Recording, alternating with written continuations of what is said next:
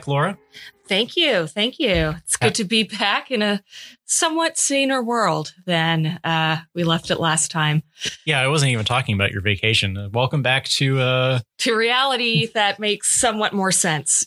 at least a little bit. At least a little. Thank you. I appreciate that. okay, just in case anyone couldn't pick up on it, this we are recording this on the Sunday after the election night. So, uh, yeah, that's why everything is back on kilter for us. Yeah, for the first time in four years, I feel like my feet are on uh, firm ground and that I can breathe just a little more easy and uh, take just a little more joy out of life, even uh, even more joy out of like watching old movies. Yeah, absolutely. Okay. Uh, so, anyways, let's get on to it. Uh, hello and welcome to Come Back a Star. Hi. In this podcast, we review every Best Picture nominee and winner since 1927 onwards. And today we are covering number 020, Big 20, Skippy. 20th. Skippy. All right. That's Uh, that's the name of the movie. It's not the peanut butter we're talking about. No, It's just a movie called Skippy. it's called Skippy. Um, what we do here, it, right, is we did you already uh, explain the rating? I was busy looking at the script. Sorry. oh my god. gosh, See, I'm this is- rusty. I'm rusty. A week off, and I'm just I don't know what's going on.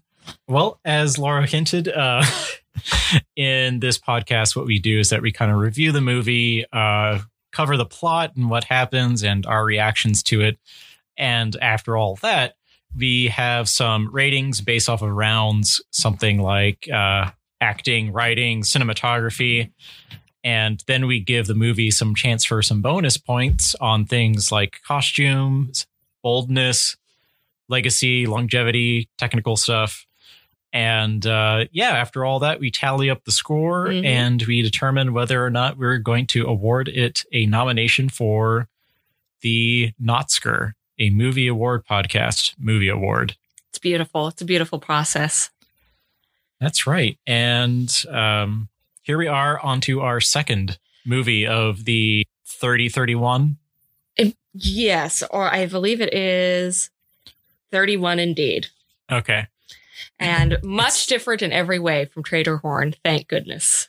Oh my goodness, yes. Uh, if you haven't listened to it, um, I understand why you wouldn't. But a couple of episodes ago, uh, the last episode for Laura, actually, we covered Trader Horn, which was hopefully the worst movie we'll ever see in our lives. Hopefully, yeah, that's what we can uh, hope and believe in. But getting on to Skippy, uh, based on the popular comic that ran from 1923 to 1945 by Percy Crosby, Skippy tells the story of the titular nine year old son of well off but strict Dr. Herbert Skinner and his wife, Ellen. Skinner is the head of their town's Board of Health, and his pet project is tearing down the local shanty town across the tracks, which he believes is riddled with disease.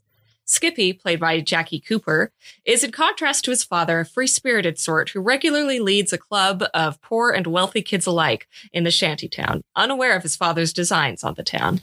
Yeah, it's kind of like uh, Dennis the Menace if Dennis the Menace had friends of his own age.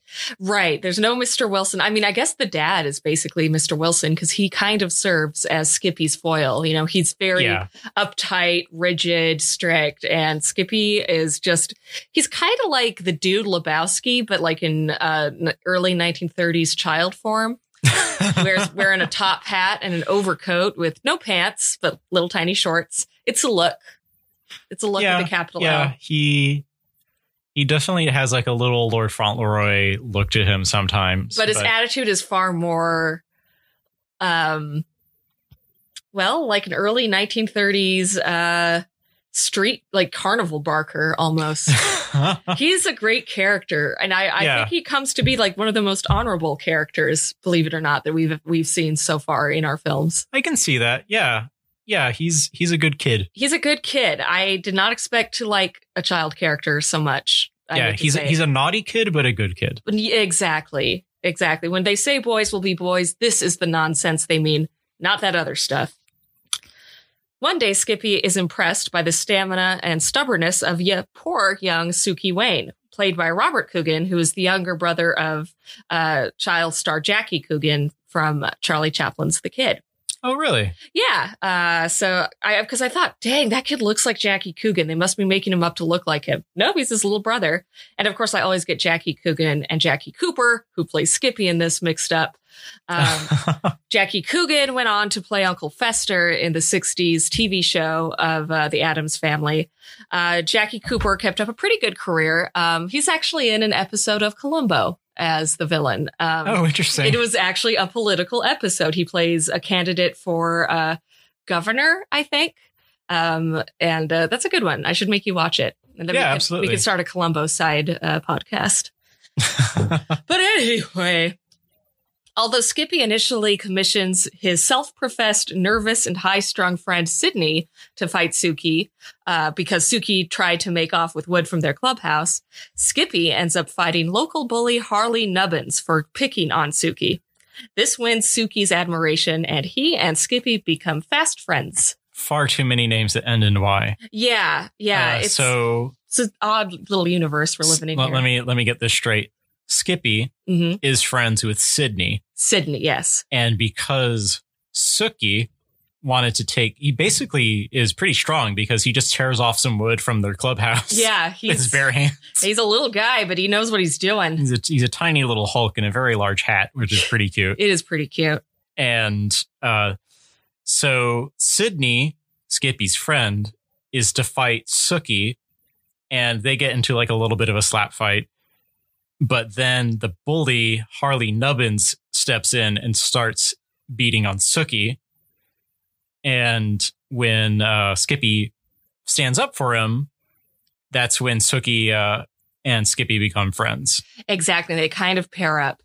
Yeah. So Skippy and Sydney are both from the quote unquote right side of town, the right side of the tracks, literally. Right. They have to cross the tracks to get to Shantytown. And, you know, his dad makes uh, Skippy promise not to go over the tracks. So they, and this is kind of a theme throughout Skippy's character that he follows the order to the word. So he goes under the tracks through a tunnel to get to Shantytown.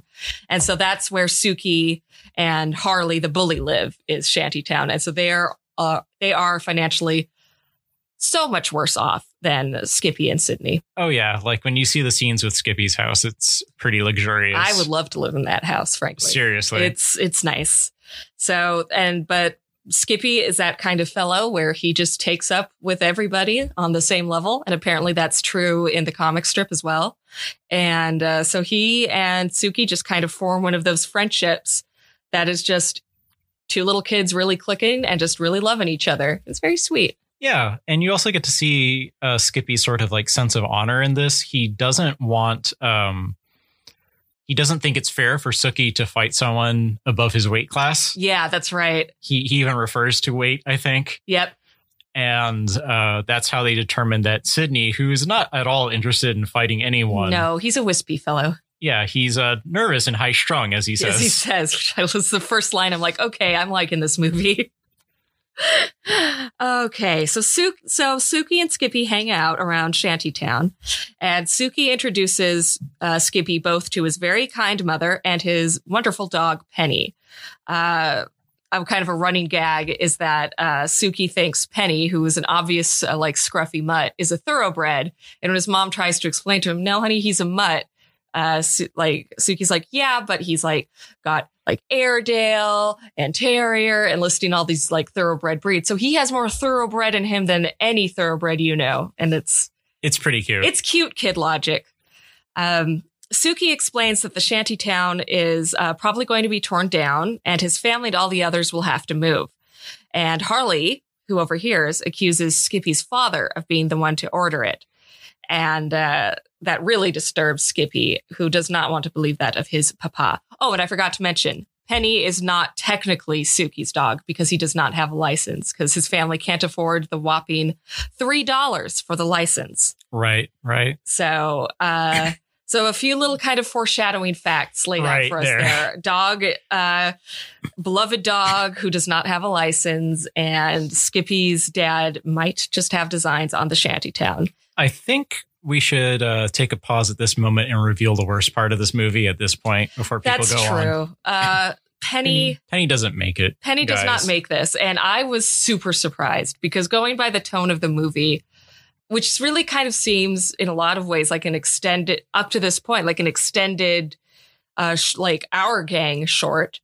Um, I did not see it coming.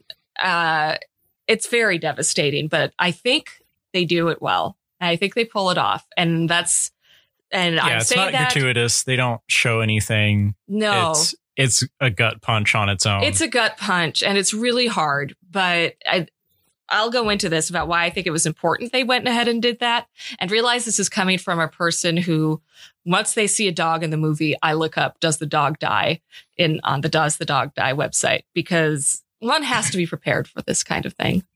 yeah, it's it's pretty it's pretty rough. Uh, let's see. So one day, Skippy and Sookie observe Harley buying himself an ice cream cone and attempt to buy another one off of him uh, by trading him a their slingshot. Harley tries out the slingshot and ends up breaking his dad's dog catcher's truck uh, windshield. A hard and brutal man, Mr. Nubbins, buys his son's story that Skippy and Sookie were the culprits and in retaliation takes Penny to the pound. Not a not a good guy, uh, Mr. Nubbins. I mean, the, I think the movie does a good job of showing that you know their people are complex and anyone living in shantytown is living the hardest life right now. Mhm. And also, as we later find out, he is following, you know, the mandates uh, from the health board. So yeah, the health board led by Skippy. by Skippy's dad. And also, it's kind of a parallel, I guess, uh, to Skippy himself, who follows the letter of the law, if not the spirit of the law. Good point. Good point. Because this is all out of spite on Nubbin's part. Yeah, N- Nubbins is uh, following the letter of the law to the letter because because he's a jerk. He's kind of a Dickens villain, really. Oh yeah, absolutely. Skippy and Suki beg Mr. Nubbins for the return of Penny, but Nubbins turns them away, saying he'll return Penny only when he receives the customary $3, which comes to about $47 in today's currency, which was quite the hefty sum in Depression era America. And this is really kind of the first movie we have so far that really, I mean, it's indirect because they never named the Depression, but Right. it's the first one to like openly deal with depression. And it's really interesting that they chose like this kids movie Yeah, to do it. But I guess, and and I'll get into this more. Percy Crosby, this uh, strip was kind of the precursor for like the Peanuts and uh, the Pogo, the Calvin and Hobbes we got later. In that, yeah, Right. it's a comic strip, but there is a lot of social commentary going on. So you know, not knowing really anything about Skippy going in, I think we kind of like find out the whole strip's philosophy in this movie, which means it's a it's a good telling of of this strip. Yeah, I would say so. If they don't get him the money in three days, Penny will be shot. Luckily, Skippy has a small bank safe filled with his savings that he's been collecting for a bike. But because his mother tells him not to touch it, he once again does his uh, follow the rules to the letter without following the spirit of it. He and Suki break it open by placing it on the road and snatching the $3 after a passing truck runs over it and breaks it. Yeah, it's pretty elaborate and funny. Yeah. It takes a little bit of time gags. up in the movie, but it does it does but i do admire movies that take its their time to like get to their setup because it, it is oh it is usually worth it yeah, he he goes through the trouble of lassoing the Yes. uh, the little bank in order to not touch it. which kind of looks like the cube in hellraiser that opens up the gates to hell it's it's a very you know usually when you think of like bank you think piggy bank for kids but i uh, this is this is It looks like a tiny safe. which kind of is in line with the way he's raised by Dr. Skinner, who I can't emphasize enough is just the most uptight, straight laced guy you'd ever met. It's like, I'm not going to teach him money comes from pigs. He's just going to get it in a tiny little safe. is the, I imagine that's how the uh, conversation goes. Anyhow, unfortunately, Mr. Nubbins confiscates the money for his windshield. Remember, he thinks they broke his windshield and he says the boys still need the $3 to free Penny. The boys scheme to get the money. First, by selling all of Dr. Skinny's empty medicine bottles, then by attempting to sell lemonade and running errands. And finally, by conning the vain young Eloise, who is Sydney's sister, out of her dollar by putting on a show for her to recite in for the children. And that is one of the most nut nutso scenes. Is this like Yes. they they they throw together this this revue basically for uh, the town's children who uh, react as any mob of children would, constant screaming and throwing things, and it truly descends into chaos when Skippy and Suki's magic show trick of sawing Suki in half is revealed as a fake. And I I was I couldn't really summarize how it goes wrong in the script. It's it's easier to explain. So it's pretty hilarious. You know, they it's obvious from the start that uh, this isn't just Suki in the box because it's incredibly long Right. It's And- obviously long enough for two kids. for two kids. It turns out another of their friends is in there, and Sydney, uh, being a little turd, has to be that a voice in the audience like this isn't real, and uh, Suki says it is, and like. Well, then move your feet. And so he like kicks at his friend. So his friend moves his feet. But the friend, when Skippy tries to like saw the box, he sees that it's like coming down right at his head. And he's like, skipping this nonsense and like just jumps out. and leaves. And of course, you know, that causes an uprising in the audience.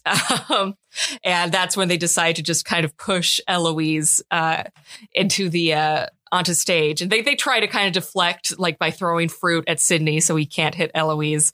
But she sings her little song and they get their dollar. All right.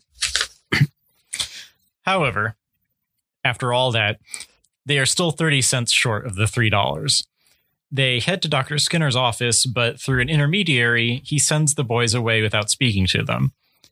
They decide to take their chances and try giving Mr. Nubbins the money that they have with the promise that they'll pay him the rest later. However, they're too late. Penny has been shot. As we've flat out said, yes. And it's at first, and it wasn't really until the end that I really fully realized, oh, they did kill her. Cause I assumed he was just lying to like mess with them. Right. Um, but yeah, no, Penny's been shot. People had different relationships with their dogs back then. I mean, And you could see the beginning of our current preoccupation with our pets in the boys' reactions. Mm-hmm, mm-hmm. Yeah. Yeah. there's there's a lot of crying, and in order to get that crying, the director did some pretty evil stuff. Oh, you read about that, huh? yeah, Yeah. Uh, the director, in order to get some tears from what's his name, Jackie Cooper. Jackie Cooper, the kid's star, star, uh, threatened to uh, shoot his dog Yeah, and the so he could get genuine tears out of him, and um, and it, it worked. it worked, but Norman Taurog, who was the director, was also Jackie Cooper's uncle uh, Mhm. by marriage. And apparently, Jackie Cooper just did not get along with him after that and just kind of held a grudge because it's a horrible trick to pull on a kid. Oh and yeah, Directors pull this sh- this crap all the time. In uh, at the end of um, uh, Meet Me in St. Louis, when uh, Margaret, little Margaret O'Brien's character is supposed to like kind of go berserk and cry and tear up her yard and push down the snowman because they have to leave. Same thing. They said, honey, your dog just died. Okay, go and action. And those, so those were real tears. And then, of course, told afterwards, your dog's not dead. It's like, well, thanks for teaching me never to trust an adult again. I guess that's probably for the best in this business. Oh gosh. Ah, not But- worth it, directors. Not worth it. Yes, and I had to read that sentence a couple of times to figure out what was going on, and I was relieved to hear that that they did not actually shoot his dog. No. For a moment, I thought like this director was far worse than he actually was. well, was. didn't did he actually like shoot a gun? Have somebody shoot a gun so at least so to like convince Cooper that yeah, we just killed your freaking dog. It's awful. yeah, it, it was it was child abuse. It was child abuse. It's just uh there is just some deep karma I feel like coming for Hollywood in just that we're going to create this piece of art to showcase that you should be more compassionate and we're going to do that by lacking any compassion and abusing these children. It's like that's that's some that's some bad karma coming. Oh, absolutely. Uh, both of the boys are are devastated about Penny, and Skippy tries to distract Sookie to no avail, even offering uh, him his pet turtle to keep. And I guess we haven't covered the turtle yet. Yeah, the turtle whose name I can't even remember, but he just at first we were both hoping it was a toy because he's kept in this very tiny little box. Yeah, it was like a turtle that he keeps under the sink Yeah. with in a tiny box that is about as large as the turtle. Speaking of abuse, Yes. Skippy doesn't know. Speaking of the 30s, Speaking of the 30s, you guys have something to answer for here in treatment of animals. But I think this whole sequence is so effective. Mm-hmm. It just follows the boys as they make their way back to Suki's house. And Suki is just absolutely heartbroken. This sensitive little kid is just crying. And Skippy is just trying to goof around to cheer him up and like, but like puts his arm around him sometimes. It's such a sweet Yeah. demonstration of like that kind of like child relationship and how adults just have a way of twisting their hearts. Yeah. So Skippy returns home. His father is ready to lecture him for bothering him at his office and stirring trouble around town, but is taken aback by his son's uncharacteristically listless manner. Uh, Dr. Skinner overhears Skippy praying, asking God through his tears to help Sookie and make his father understand children. When Dr. Skinner tries to ask him what's wrong, Skippy tells him sharply to leave him alone, which is, it's pretty heartbreaking. It is. Yeah. Cause I mean, he's basically on hysterics in his bed and his uptight, straight laced dad just does not know, doesn't have the tools to know how to cope with that. Yeah, and I appreciated that they made this uptight, straight laced guy not exactly the villain and made it an adult that could that could learn Could learn. and actually did care. Yeah. Who obviously loved his son, but just did not know at that point how to show it. Right.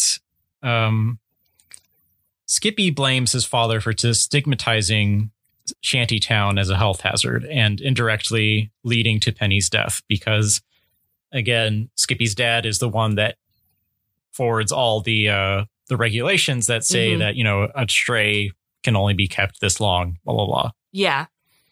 Uh, the next day, Skippy's mother tells him to go out the front door, and there he finds a new bicycle from his father waiting for him. Classic trying to buy your child's forgiveness. Yes.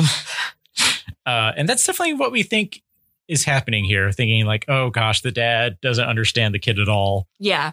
Uh, and Skippy rides it joylessly until he runs into Eloise, uh, the girl that they got to pay them a dollar so she could Could recite. Was it recite a poem or sing a song? She's I really into reciting She's, poetry. I think, yeah, I think it is reciting. Yeah, she's a trip. I thought she, uh, um, Mitzi Green, I think is the actress's name. Yeah, and she, I thought she was really good. She's a good little, yeah, classic comic book character girl nemesis of very. Mar, yeah, very Margaret from Dennis the Menace. Yeah, Uh, so Eloise is taken by Skippy's new ride, and it's easy to convince her to trade a new dog that she's just gotten for the bike. So, um, surprisingly, conven- conveniently, uh, Eloise has this new dog that actually looks a lot like Penny. yeah. I mean, it's basically a blonde Penny, like blonde, like Penny's, you know, very dark, scruffy dog, and this is kind of a more of a light colored, scruffy dog. But Knowing the 30s, it could be the same dog. They could have taken Penny and like rubbed charcoal all over it you, you and then did look, washed it for the next scene. You know, I would not be surprised. Uh, Skippy excitedly takes the dog over to Suki, only to find that someone left a licensed bulldog outside Suki's house for him. However, Suki takes to Skippy's dog much more quickly, the dog sharing Penny's affectionate nature along with his look. Skippy proclaims he's moving into Suki's house, believing his parents won't miss him, so he's still very, very upset with his dad. However, it turns out that his father was the one to leave the dog outside Suki's house, and that he is inside speaking to Suki's mother. He has decided not to demand the tearing down of Shantytown. He and his son reconcile and take the pups for a walk with Suki, and in an attempt to teach the dogs fetch, he breaks Mr. Nubbin's brand new windshield. The two fathers get in a fight, and Dr. Skinner wins, earning his son's respect as the film fades to black. And that is Skippy, 1931 Skippy. Darn Skippy. I liked this movie. You did? I did. Did you like this movie? It had a lot of children, which is always dicey for me. Yeah, and they do sure do shriek and jump around and are sometimes impossible to understand. It's true. But that, given that, given that the cast is largely children, I, I say that they did a good job. They did a gr- this. yeah, I think they did a really good job. It you know, I was very afraid that it would be very saccharine, uh very juvenile humor. And there certainly are sappy bits and juvenile bits, but I think overall it's a very effective movie. And I think a very important movie for kids and parents probably to see around that time. I mean, it Yeah. tackled some heavy stuff. Yeah, absolutely. They kill the dang dog. I well, yeah. Yeah, that was rough. It was rough. Is my dog here? He's black and likes to lick you a lot. Yeah, we shot him. It's like, good God. and again, I totally thought that, that it was going to be revealed at the end that Mr. Nubbins had like secretly given the dog to his son, and uh, but at the end gives gives him back. But no, no. And I mean, I guess good on them because I think it takes that kind of thing for because I think kids should know they shouldn't trust every adult. Like I think that's an important lesson. so. Yeah. Oh, should we should we jump right into the rating? Yeah, let's go ahead and start rating this puppy. Yeah. Um, so let's start oh, off. puppy, puppy. That Oh, was cruel. God, Sorry. too soon. Okay. Um, well, there are two puppies at the end. That's true. That's true. They get there are a lot the of there are a lot of pups. There are a lot of pups. I mean, I think the whole Our Gang kind of comic strip phenomena that happened around this time really did kind of increase affection for family pets Mm. and giving kids a voice. And so that leads more to the kind of teen culture Bobby socks you get in the 40s and 50s. And of course, Disney comes right in with like Lady and the Tramp and stuff. And now we're all just a bunch of hopeless messes about our animals and Yeah. the crumbling of society, et cetera, et cetera. It used to not be that way, though the way that we have it now, where our pets are basically our children. Yeah, that's it's a weird turn that I don't think any of our uh you know grandfathers and great grandfathers ever really predicted. But here we are, and at least we're not making too many wars, right? There, yeah, there we Here go. we go. Okay. So let's see. Our first category is acting. You know, I mean, like you said, the ki- I was actually more impressed by the kids overall than I was the adults. Oh, for sure. I mean, like in particular, um, Enid Bennett as Ellen, Skippy's mom. Oh my God. She just seemed like the classic downtrodden, probably needs mama's little helpers to get her through the day, sort of droopy mom, like, okay, honey, do what your father says. And I don't think she was meant to come off that way. So it was just a little like, Oh, yeah. And uh so none of the adults really super impressed me too much. They weren't terrible, but I do feel like it was the kids shows and I think the kids did a very good job, especially Cooper, who I mean, I loved Skippy from the moment I saw his character get up in the morning and kind of just mutter to himself. Uh, oh yeah. yeah, he like just has this running, muttering monologue. And I'm like, oh, I gotta put my pants on. Oh, why does it this have to happen every day? And brush my hair. Why I gotta brush my hair? It's gonna get messed up anyway. And it just he just comes off as like this cranky little old man, and but also kind of like you know.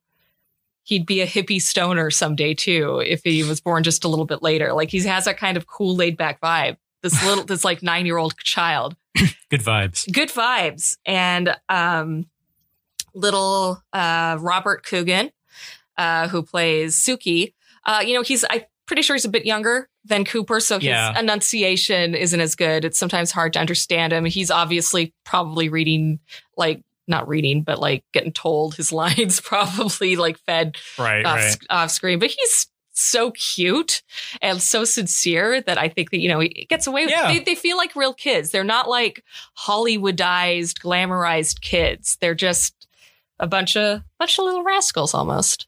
Yeah, definitely there's that feel to it. And I feel like the material that they were given to work with was exactly at their At their level. at their level. I agree. So I'm going to give it a, I I think I'll give the acting a seven. Seven. Yeah. I'm going to match your seven. I actually nice. thought you might have gone higher, but I, well, it's just the adults are so lackluster. there there is that. And, you know, I mean, the kids are good, but, you know. I think maybe they were steering towards the comic strip so much because the adults really did feel like they were coming out of a comic strip, which is not does not always translate well to screen. Yeah, acting. I know. I think because this was probably one of the first movies to be based off a comic strip. I, I read that it was obviously the first Oscar nominated film, but I don't know if it was Right. the first film to be based off a comic strip. Um, probably people just didn't really quite know yet how to do that well. Mhm. Like, um, you know, maybe the mom should have been more kind of cartoonishly olive oilish or something to to get interesting. But um no, I mean the kids made off with the movie as they should have. All right. Uh, so our next category is writing. The writing, I think, was like you said, really tight, really like appropriate, age appropriate, and um, you know, you could argue that the turnaround for the dad at the end is just a little too much. Daddy Warbucks, screw like Scrooge at the end of Christmas Carol, probably a Mhm. little too uh, hunky dory. But you know, the dog died. Okay, let's have a little bit of hope and cheer at the end of it. So I think I'm going to give the writing an eight. An eight. Okay. I'm going to diverge from you on that and give it a six, actually. um, just because I thought I thought it was okay. I thought it was very Sunday comic strippy, Yeah, uh, which it which it was. which it was, right? um, a lot of it, I I get I get the eight for sure. It was interesting that they kind of had it at the k- children's level. Yeah. I don't know if it was necessarily a movie directed at children. It's it is hard to tell the audience exactly. Mhm. I mean, I think it was for the American people at this time. yeah, I would say so. I think they wanted some distraction and kids are fun distractions, but I think the filmmakers also wanted to say, hey, there's a lot of inequality going on right now. Mhm. Uh, the depression, people reacting to the depression are being reactionary against the wrong people, as in the poor people uh, who have suffered economically, uh, Right. which is not at all relevant today.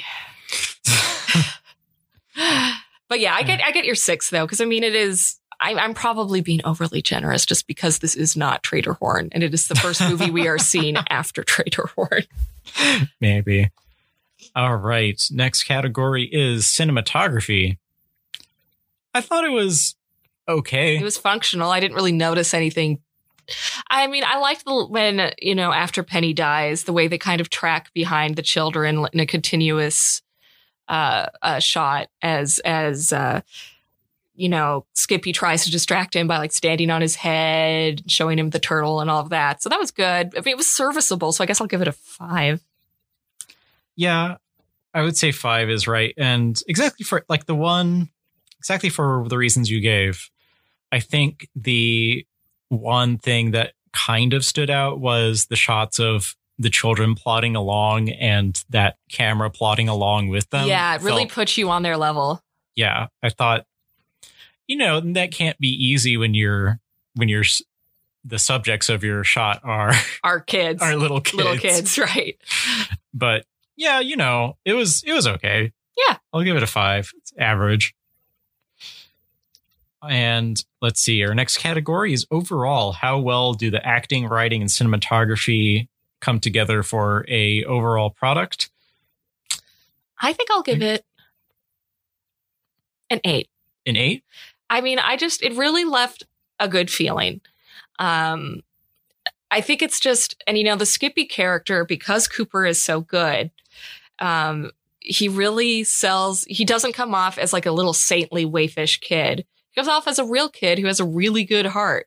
And it's Mhm. just it's just always kind of nice to know that like this kid had every excuse to be a little snobby bully. And because he comes from a very good family, a very good house, and his dad is kind of a snob, a kind of a snob, and that's has true. and is always lecturing him about how not to go to shantytown. You shouldn't mix with those people, and that. But he follows his own heart, and I think that's just an important thing to take away from a movie, especially made in the same year as Trader Horn. It's just such a good contrast.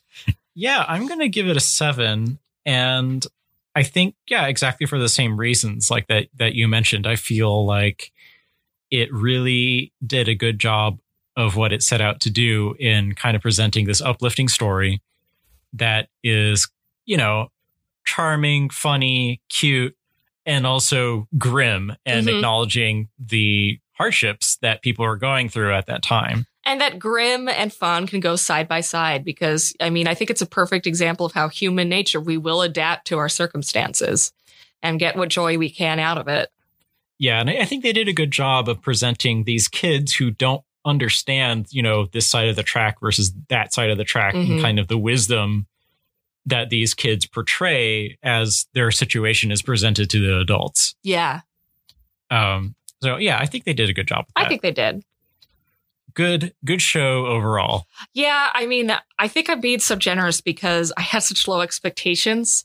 Like, you Mhm. know, I was so defeated and sad after Trader Horn. And I was like, oh, great, a movie about a comic strip I've never even heard of. I bet this will be. This will be fun, and it was. It yeah, was it, genuinely it was fun. It, was, a fun movie. Uh, so let's go on to the bonus rounds. Bonus rounds.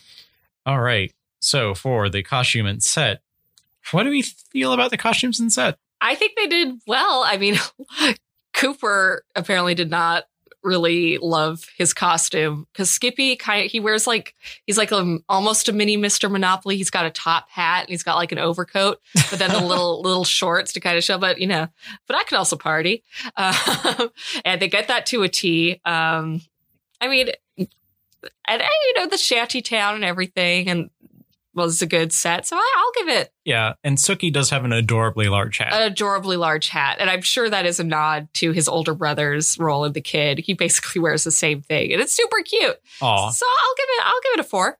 a four, four bonus points. I am going to follow up your four All right. with a four. Um, yeah, I really liked the costumes and set. I it was obviously, I think, probably inspired by the comic book. It yes. Just had that feel. It it was. It definitely was. Like Cooper was like, I don't want to wear this, but then he realized, okay, I guess it's important for the character. That's his signature look.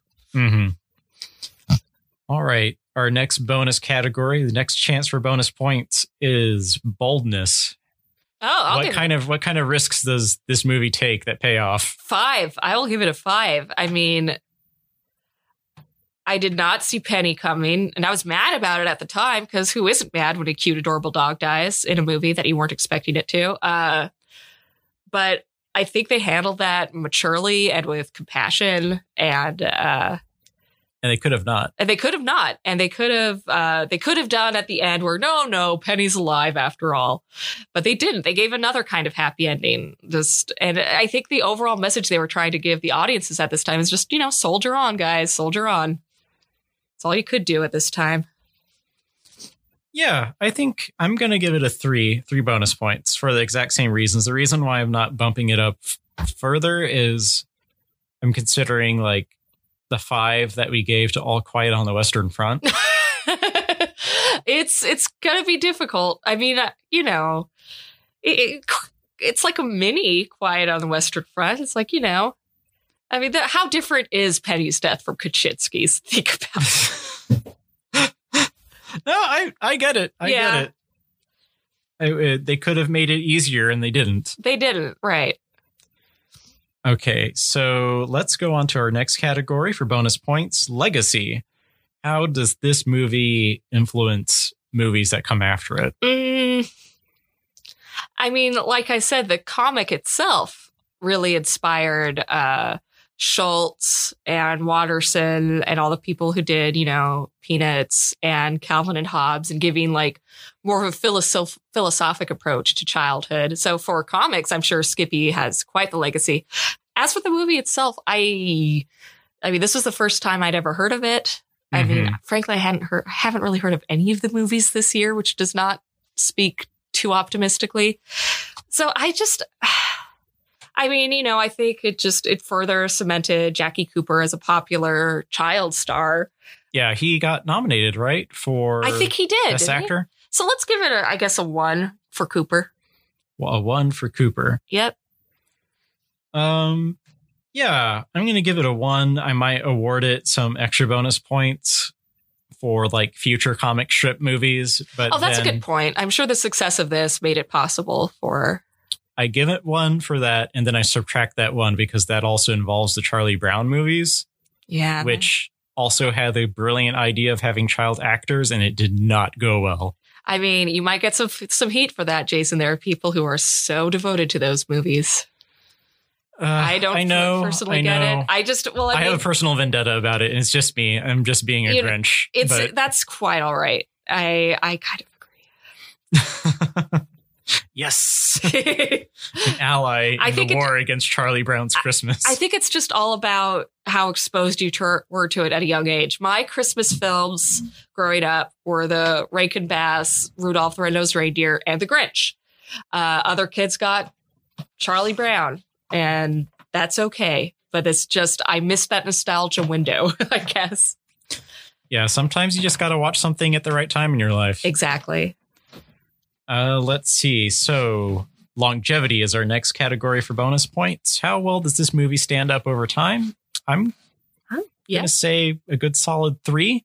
I'd say, yeah, I'll match your three. I think it's, you know, um, I don't know how much it would hold like a kid's attention these days Right. because I mean, it's certainly not like as fast paced and bright and shiny as like Lego movies and whatnot today. So, um, yeah, I think that's about right. I mean, but I still think, you know, most people would find it enjoyable. Yeah. And- charming. Yeah. And um, again, I can't overstate just how likable Jackie Cooper is as Skippy Mhm. and how likable the kids are, which is definitely to the movie's credit, since that often doesn't happen in movies with kids.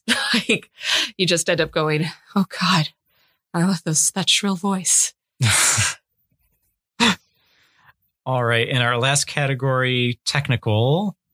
Um, sound was good. Yeah. I don't know if there were really any special effects that we can talk about.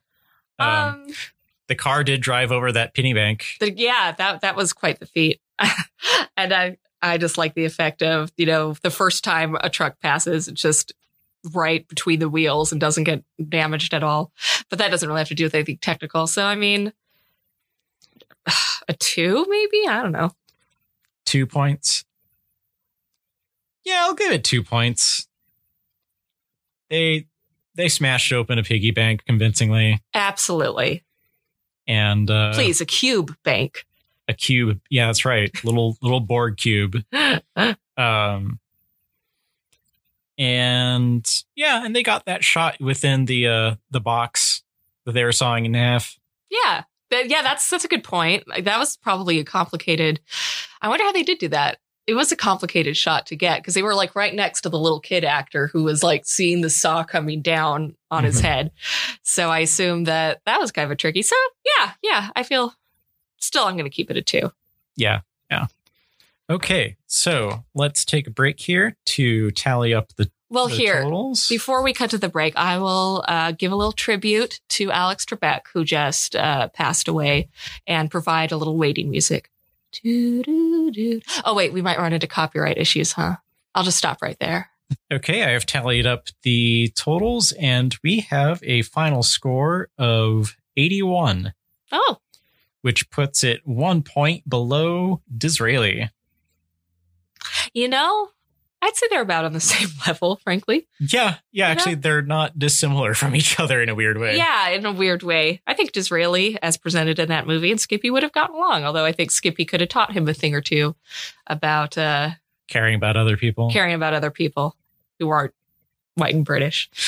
Um, uh, yeah, and that's also a big jump from your last movie, Trader Horn, which was rated at negative 40. yeah, yeah. And a sizable jump from The Patriot, which we uh, put at 55. Ooh, I can't wait to hear that one. So, uh, yeah, 81. Now, the final question is Shall we nominate Skippy for a Notsker? You know, I think I'm gonna. I think we're we might be in for a bit of a dismal year. I don't know. It could be we just. I mean, I know. I'm sure. I'm hoping we started out with the worst, uh, but I don't know if we're gonna really rise too far ahead. Because you were telling me that you, read that this was the year most people think all of the wrong movies were nominated because we had Jimmy Cagney in Public Enemy, uh, Edward G. Robinson in Little Caesar, um, and Mhm. God, there was one other you mentioned that I'm just like, why? City Lights. It was a. Chaplin movie. Yeah, the Chaplin movie, City Lights, which I'm like, honestly, I liked the circus, but City Lights deserves an Oscar nom more than than that. Uh, City Lights really kind of pummels your heart too in a lot of ways. But I mean, Skippy, it's it's a good, solid movie that I think probably had a lot of impact on people who saw it in that time. hmm And I think it's got a lot of just positive messages about getting along with our fellow humans, and which is just not something we got with Trader Horn and so many other movies at that time, where it was very much an us versus them uh, mentality. Um, and yeah, so I, I think it's not Oscar worthy. What what think you? I'm going to go ahead and, and agree for pretty much the same reasons. I actually I just liked the movie. Yeah, I mean, Um, I would have never thought seen it and thought, oh, this has to be nominated for Best Picture, but it's good. yeah, and I also think they were going to have some dismal. yeah, yeah. So we're gonna have to have Some dismal something, offerings year. something to nominate. I mean, what do you want to bet this will be our winner?